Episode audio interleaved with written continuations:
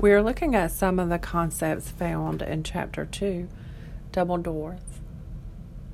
Matthew 5 2. Then Jesus opened his mouth, and heaven came out. Blessed are the poor in spirit, for theirs is the kingdom of heaven. If you recognize you are in need of a Savior and have invited Jesus into your life, you have access to a new way of doing life, the kingdom of heaven. Open your heart and soul to Holy Spirit to come in and fill you up. He will show you what your new life looks like. One of the things I have enjoyed about my own walk in the kingdom of heaven life is knowing a God who wants to communicate with me. I am free to ask of Him questions and concerns of my heart and mind. He's not afraid of my questions, He's not afraid of yours either. He speaks to me through the Word of God in the Bible and the Word of God in my spirit. Sometimes He speaks to me through other people. I'm so thankful He is still speaking today. Jesus opened His mouth and heaven came out.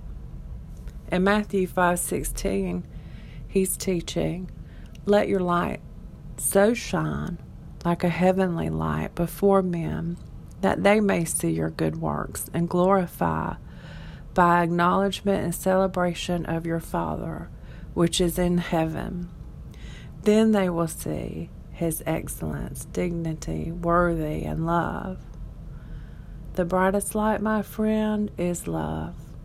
Let your love shine bright, and you will become like a city on a hill.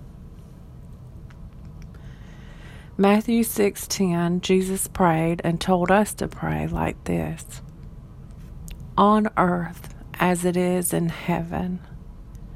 And in Matthew 7 7 through 9, ask and it will be given to you, seek and you will find, knock and it will be open to you. For everyone who asks receives, and he who seeks finds, and to him who knocks it will be opened. Oh, what glory I have received by asking! Oh, what great treasures I have found.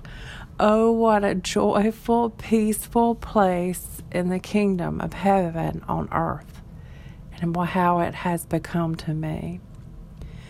The Word of God is double doors that I can open up and access heaven daily through reading, receiving, and understanding the Word of God written and spoken to me by His Spirit. Faith comes by hearing the Word of God. Open your spirit ears and hear. Revelation will come as you take time to hear. One of the ways I receive revelation knowledge is by writing in journals the things Holy Spirit is speaking and showing me.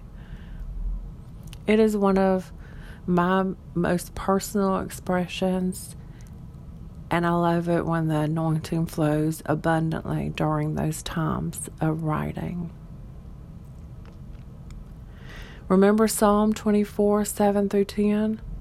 Lift up your heads, O you gates, and be lifted up, you everlasting doors, and the King of glory shall come in. one of my favorite scriptures where I see the beauty of redemption is in Zechariah 3 4. Take away the filthy garments from him. Take away the filthy garments from her. See, I have removed your iniquity from you, and I will clothe you with rich robes. They removed Jesus' robes and clothes, but they could not remove his eternity.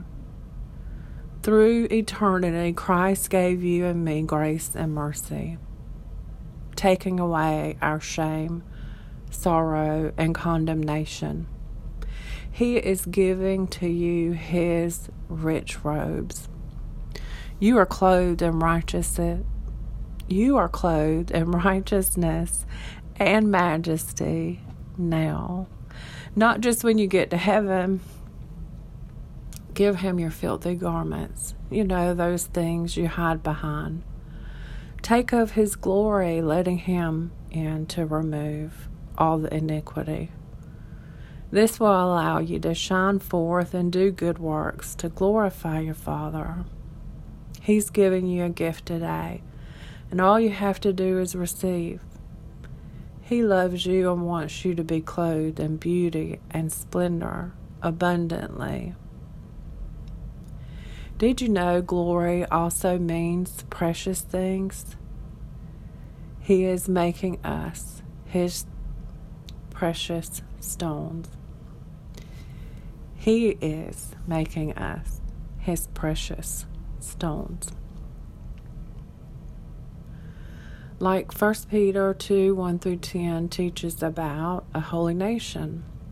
In verses 5 through 6, you also are lively stones, are built up a spiritual house, a holy priesthood, to offer up spiritual sacrifices acceptable to God by Christ Jesus.